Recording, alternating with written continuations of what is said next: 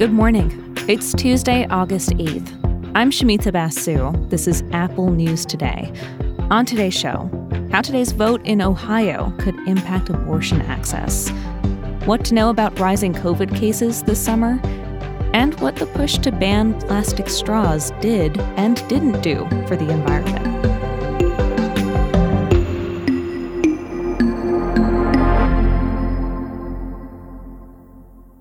But first, at least two people are dead, one in Alabama and one in South Carolina, after a powerful storm system brought heavy rain and violent winds to multiple states.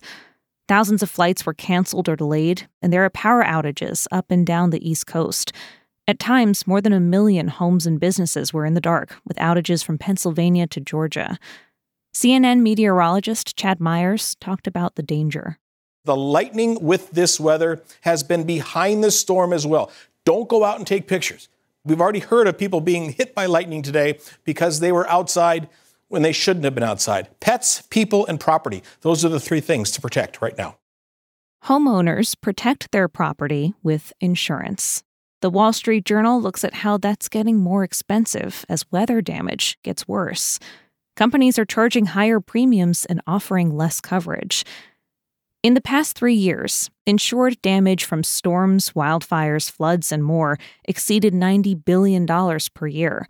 That's way above past benchmarks, meaning massive losses for home insurance companies. The industry has been in the red five out of the last six years.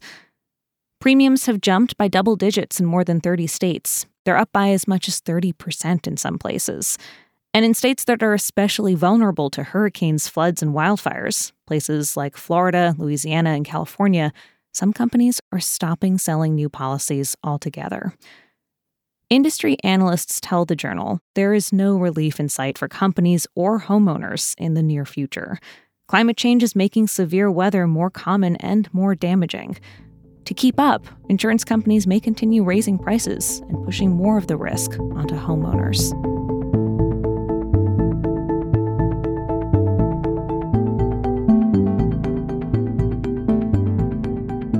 Now, let's take a quick look at some other stories in the news. Today, Ohio voters will decide whether to make it harder to change the state constitution with abortion rights at stake. It's a Republican backed measure to raise the threshold to 60% for any changes.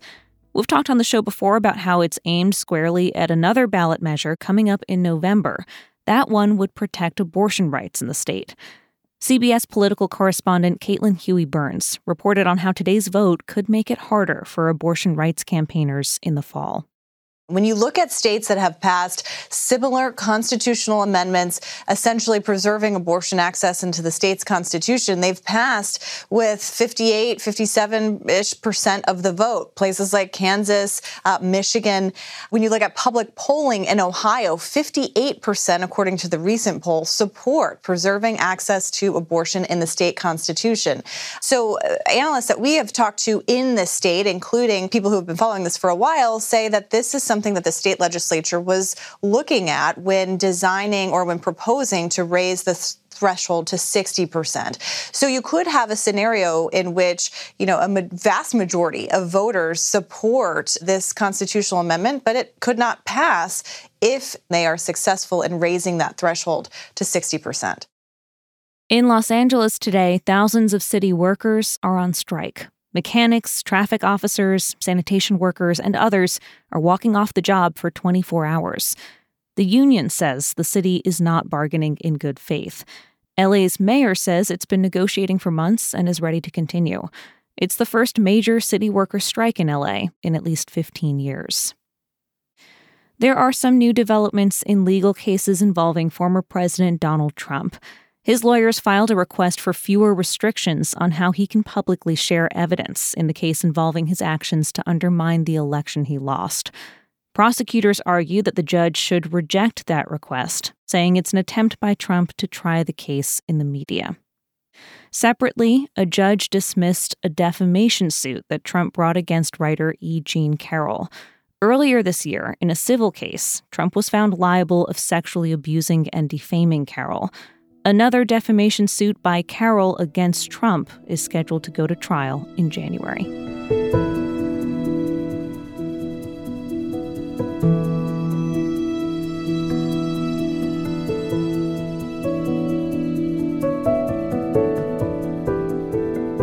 We seem to be in the middle of yet another summer surge of COVID 19.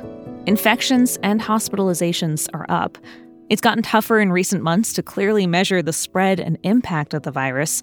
State health departments are no longer required to report data to the CDC, and it's harder to get access to free test kits. Now, to be clear, overall case numbers appear to be relatively low, and hospitals are not overwhelmed like they were during the early years of the pandemic. Still, doctors say it's a good time to look into a booster shot. Keeping your vaccinations up to date can protect you and your loved ones from getting seriously ill or hospitalized. The Atlantic looks into what researchers are thinking as a summer wave emerges. One question they're grappling with is Will summers always be like this? Many scientists originally thought COVID would mimic the flu, hitting hard in the winter and fading over the summer. But this is the fourth year in a row that the virus has spiked during warmer months, and scientists aren't totally sure why. Katelyn Jetelina, an epidemiologist at the University of Texas, talked to PBS NewsHour about some leading theories. One, the virus continues to mutate about two times faster than the flu. Two, people are moving inside because of the heat. And three, the susceptibility pool is growing. Our protection is waning over time. COVID is still considered new, so researchers are watching to see if a different pattern emerges, or maybe no consistent seasonal trend at all. But one thing remains true even though health officials have ended the emergency declaration, COVID is still with us, so we need to take smart steps to stay safe.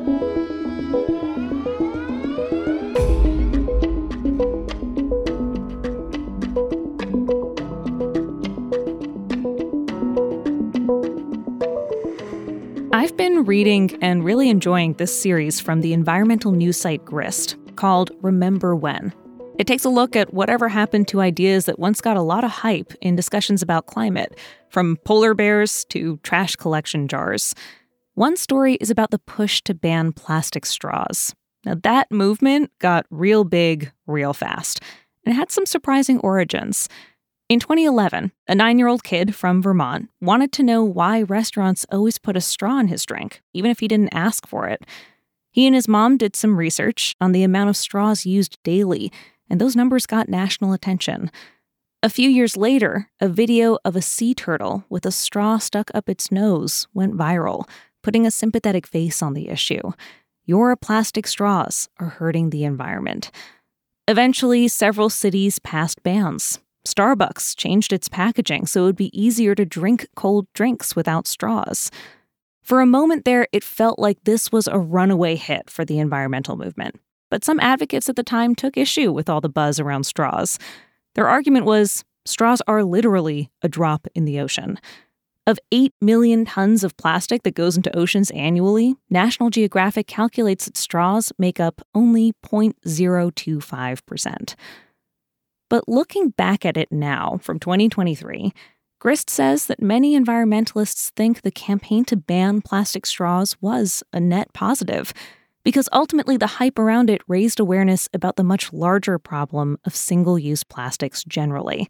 And that led to some real change, with governments and businesses taking action to cut back on a broad range of plastic products. One advocate called the anti straw movement a light bulb moment for a lot of people a gateway to thinking more critically about how to use less plastic. You can read the full series from Grist in the Apple News app. And if you're already listening in the News app right now, stick around. We've got a narrated article coming up next from Vox. It looks at how the ultra wealthy are seeking out expensive and often questionable procedures in an attempt to slow down aging. That's queued up for you next, and I'll be back with the news tomorrow.